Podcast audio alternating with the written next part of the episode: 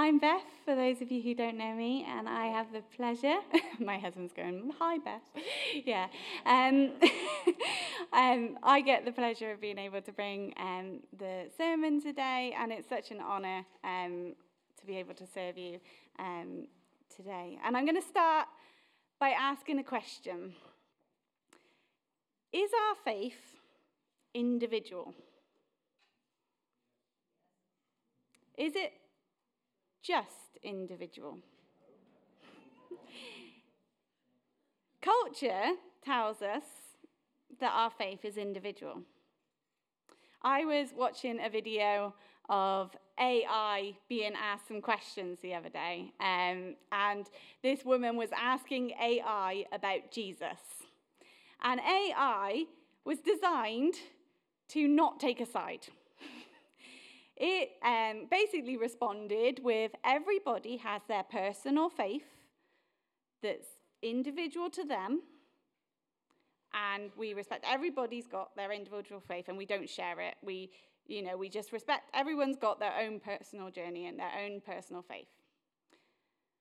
Is that right? I don't know. Um, can our faith just be personal to us?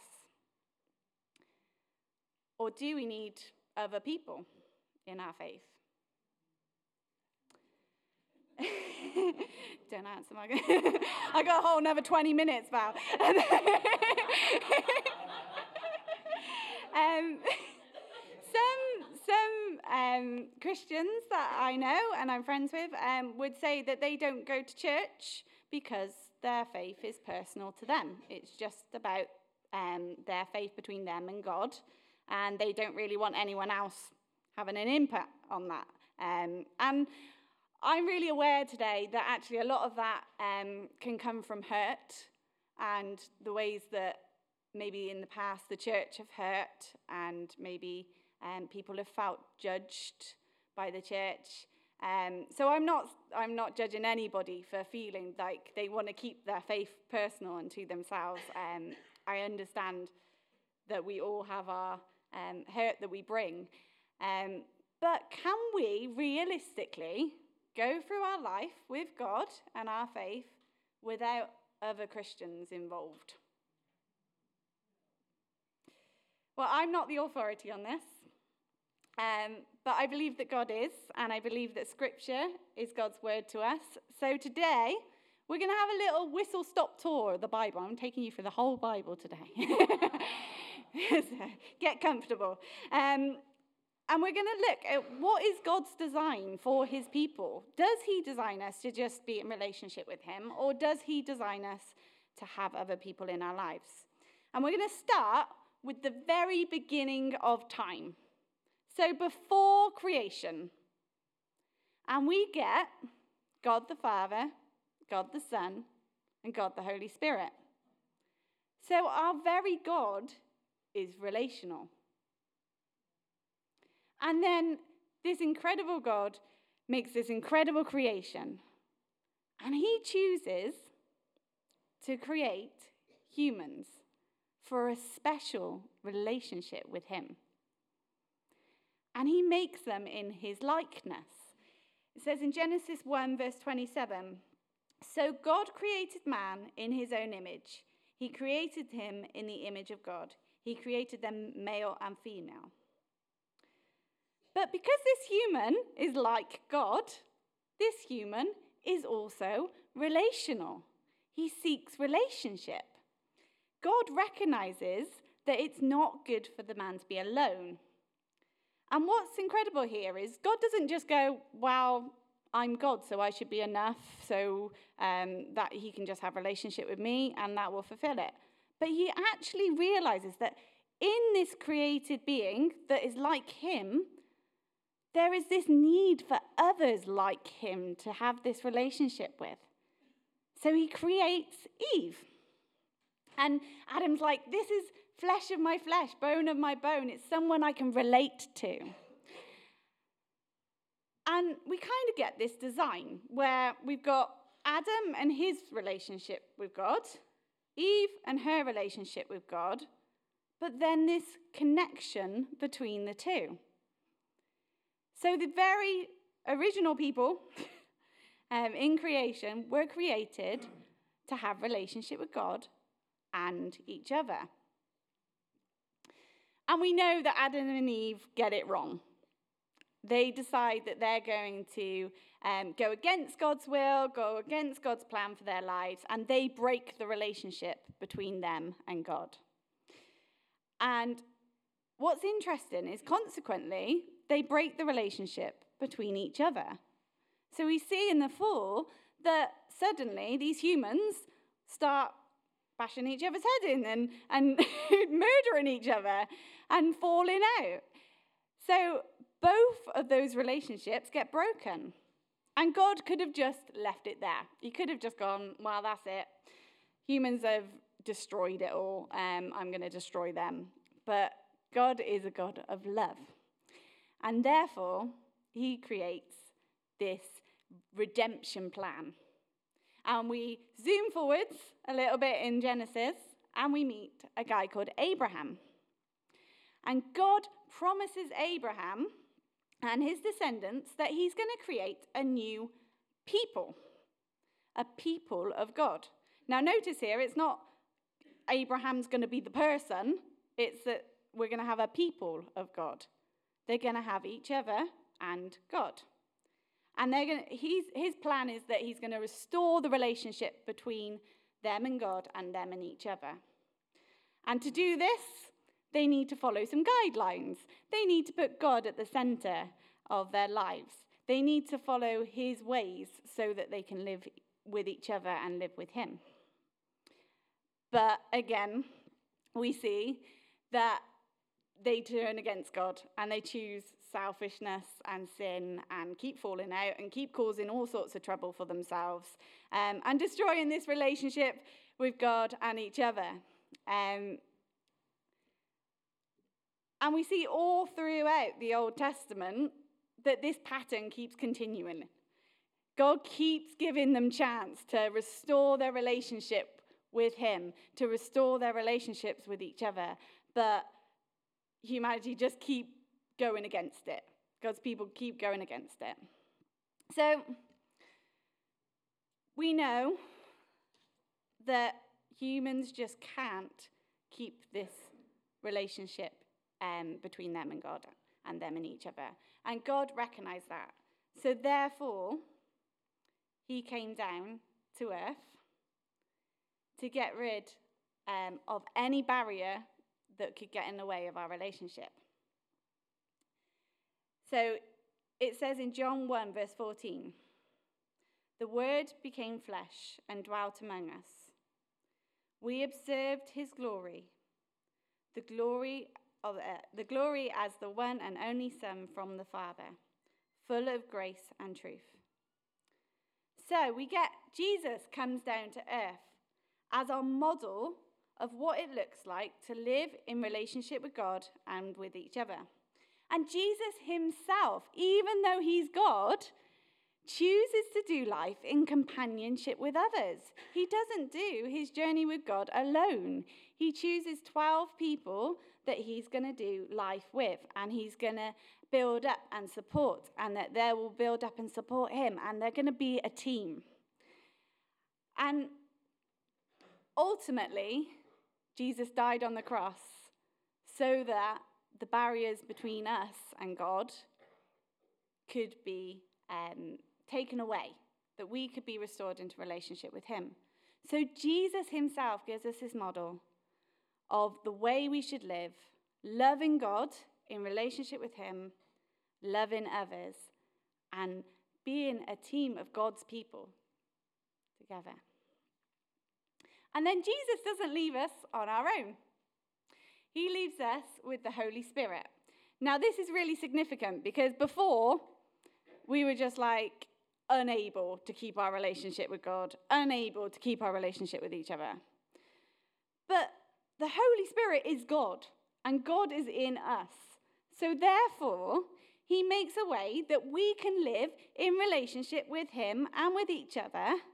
Um, and he, he guides us and he stops us from falling into those traps of those barriers of things that could get in the way. So, we end up with the early church who are now living in this relationship with the Holy Spirit inside of them, in relationship with God. And again, they do it as a team. They live together as a people of God. In Acts 2, verse 44 to 47. Now, all the believers were together and held all things in common. They sold their possessions and their property and distributed the proceeds to all, as any had need. Every day they devoted themselves to meeting together in the temple, and they broke bread from house to house. They ate their food with joyful and sincere hearts, praising God and enjoying the favor of all the people. Every day the Lord added to their number those who were being saved. So the early church are living in this new relationship with God under his salvation. And they're living in relationship with each other. And they're building each other up in their faith. They're striving towards one purpose. So, can faith be individual? Are we meant to do our walk with God on our own? Well, I think Scripture tells us we shouldn't. You know, Scripture makes it really clear that we're to be a team, we're to build each other up, we're to help each other in our faith. So we're designed to do it together. Um, and to, oh, sorry, and then God shows us what that looks like. So in Philippians 2, verse 1 to 4, if then there is any encouragement in Christ, if any consol- consolation of love, if any fellowship with the Spirit, if any affection and mercy, make my joy complete by thinking the same way, having the same love, united in spirit, intent on one purpose. Do nothing out of selfish ambition or conceit, but in humility consider others as more important than yourselves. Everyone should look not to his own interests, but rather to the interests of others. So it's really clear that we should stand together and cheer each other on to the one purpose of following God. And when we do this, it helps us to live in our faith. It makes our faith stronger. And to, to make an example of this, um, I'm not sure if I'm going to get in trouble for this, so I'm just going to pre warn you. Um, I've got an illustration. so my gorgeous husband Tom is going to come up and not too quickly. I've got some rope. Ask for forgiveness, not for permission. Um, joking. Where's this going? so, my lovely husband Tom, he's going to represent all the things in life that try and take us away from our faith. so, he is going to represent.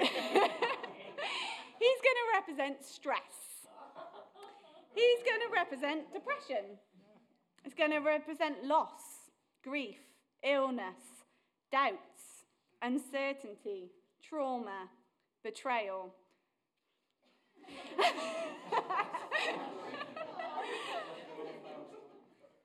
this is why I chose him and not someone else from the congregation. Um, the broad shoulders. And then, I've, what are you doing? pulling on it. Setting out to win. oh, we really should have practiced it. Um, so, Steve, where's Steve? Steve, um, Steve is going to be going through his life, trying to keep hold of his faith. This is going to be his faith here in God. This is his relationship with God. And you can see, as we go through life, they're going to be tugging each other.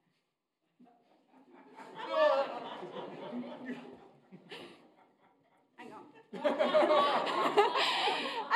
you can see that Steve's holding on to his faith. It's a really big struggle, right? um, so I'm going to call, I'm going to call up some of his Connect team. Um, so Alex, can you come and join Steve? And you're going to do your faith together.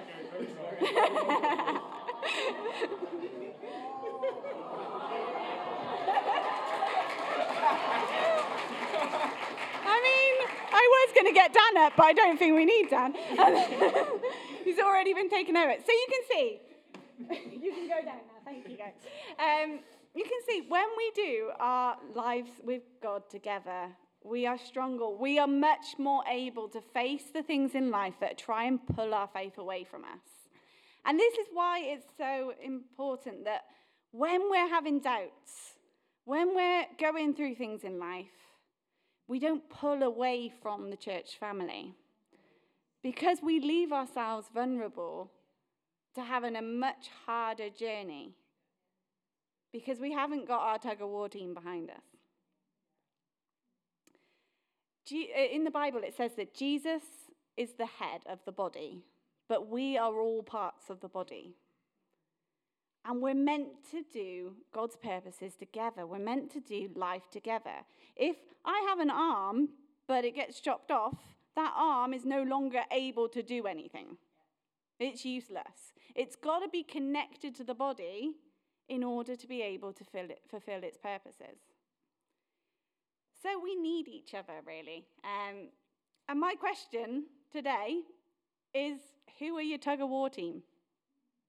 Who are your team that you're going through your Christian life with?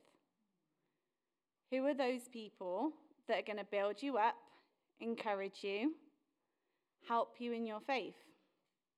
And if you don't know the answer to that question, then there's a really easy way of getting a tug of war team and that is through connect groups.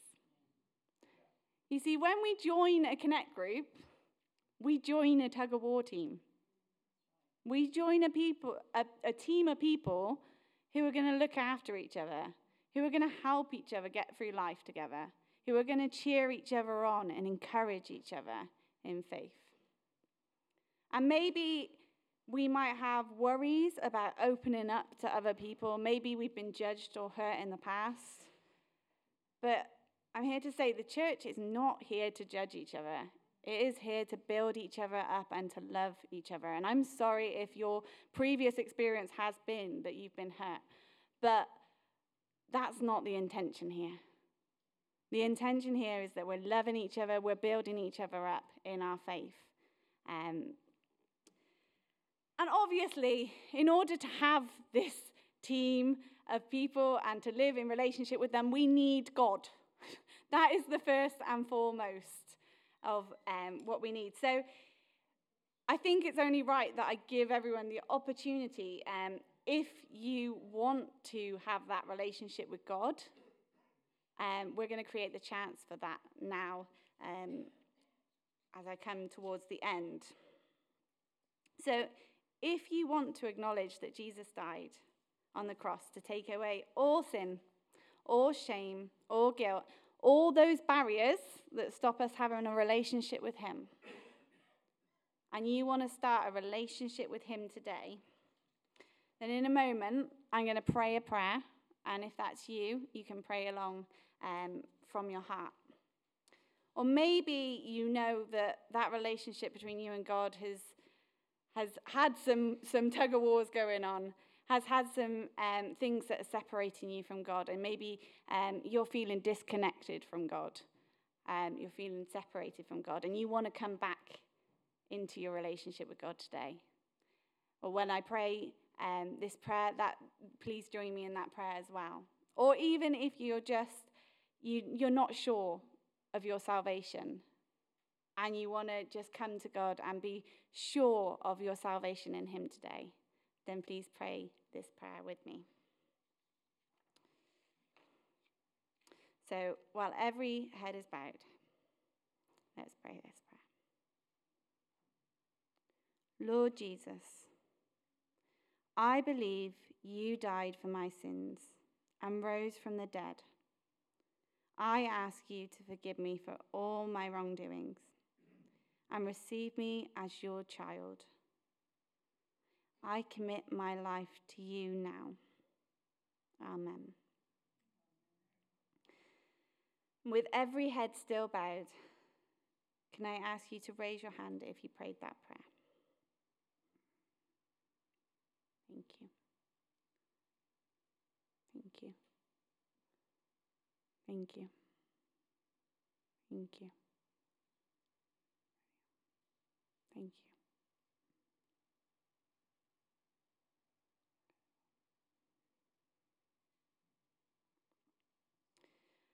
Lord, I pray for everyone that's decided to follow you today for the first time and everyone that's decided to reconnect with you today. I pray that they would experience your peace and your presence in their lives right now. Lord, that today would be a day that they remember, that they restored their relationship with you, Lord.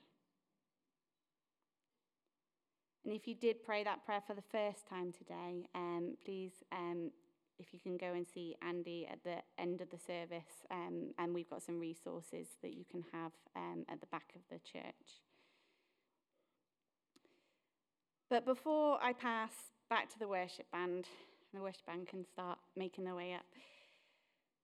I feel like it's important that I give the opportunity for those who have felt hurt in the past by the church um, or by other Christians.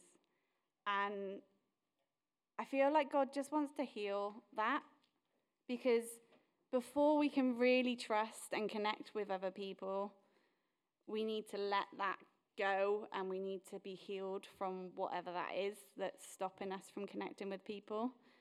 Um, so I really want us to um, just create some time to allow anything um, that needs to be healed to be healed.